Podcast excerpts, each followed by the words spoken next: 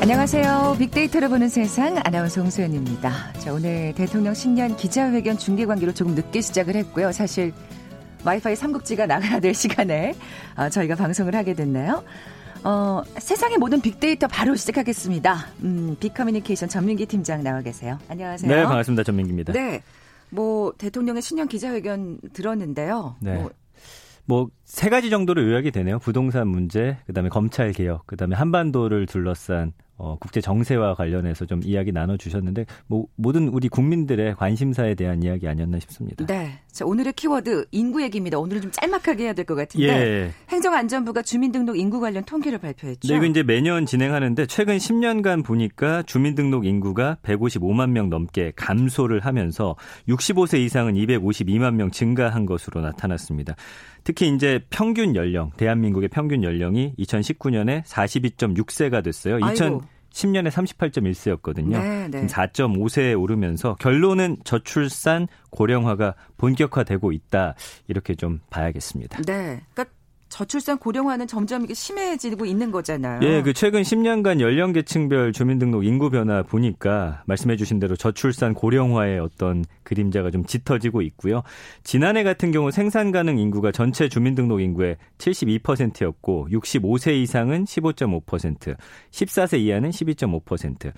그러니까 65세 이상은 38만 명 증가했지만 14세 이하는 16만 명, 생산 가능 인구는 19만 명 줄었거든요. 음. 그러니까 이게 이제 평균 나이 그다음에 65세 인구로 봤을 때는 통계 집계 이후에 이제 최고치입니다. 그래서 말씀드린 대로 대한민국이 좀 고령화되면서 평균 나이도 42.6세가 됐다. 대한민국 전 인구를 쭉 놓고 봤을 때 네, 평균 인구가 42.6세가 됐다는 거는 음. 굉장히 이제 나이가 많아졌다라는 것이죠. 네. 그래서 또 오늘 이 인구 키워드로 얘기를 나누고 있는 건데 네. 65세 이상 노인 인구도 굉장히 많죠. 지금 800만 명이 이제 넘게 됐어요. 아. 예. 이제 더 심각한 건 노인과 아동 인구 비율의 격차가 최대로 벌어졌고요. 65세 이상 인구 비율이 15.5%. 아까 말씀드린 대로 0세에서 14세가 12.5%니까 이걸 3%포인트 어, 더 많은 그런 수치가 됐습니다.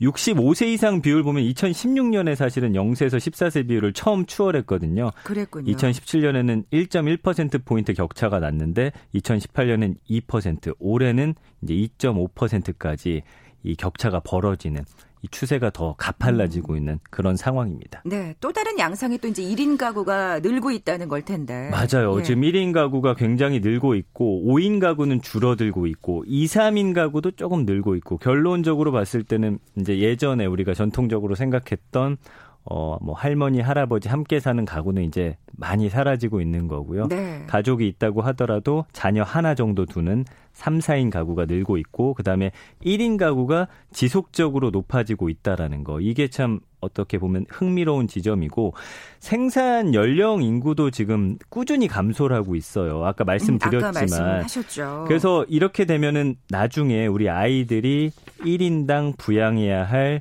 노인의 인구 비율이 상당히 높아질 수밖에 없다는 거. 우리 아이들에게 지어지는 부담이 좀 커진다라는 거. 음. 그리고 결론적으로 봤을 때는 60세가 넘더라도 이제는 현업에서 무언가 또 다른 일을 찾아서 해야 할 거라는 것이죠. 그렇죠. 왜냐하면 이제 고령화가 가속화되고 있으니까. 그래서 100세라고 봤을 때 예전에는 어, 일하다가 은퇴라고 하면은 이제는 일이 끝나고 은퇴한 이후에 재취업하는 식의 사회적인 좀 변화가 생겨날 것 같아요. 이제는 좀 예전과는 다른 어떤 패턴이 생겨날 것으로 지금 예상되고 있어서 그게 좀, 어, 우리 사회의 좀 다른 모습이라고 볼 수가 있을 것 같습니다. 네. 그리고 말씀드린 대로 이제 노년 부양 비율을 보니까 100명으로 봤을 때 고령 인구의 비율인 노년, 노년 부양비가 19.7명이거든요. 계속 늘어나고 있어요. 전년도에 비해서 한 명 또 늘었어요.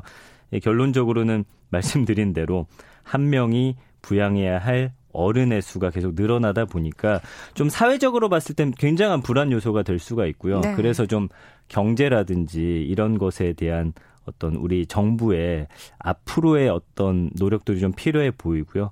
그리고 아이는 태어나지 않고 지금 고령 사회로 접어들고 모든 사람이 수도권으로 모여드는 현상이 앞으로도 좀 계속될 것으로 보여서 어 수도권과 지방의 어떤 균형을 맞추는 네. 것과 우리 나이 때도 사실은 아이들 좀 더 늘릴 수 있는 그런 계획들이 좀 차근차근 이루어져야 되지 않을까 네. 그렇게 보입니다. 인구 통계만 봐도 사실 어- 사회가 어떤 노력을 해야 될지를 또 짚어볼 수가 있네요. 그렇습니다. 예.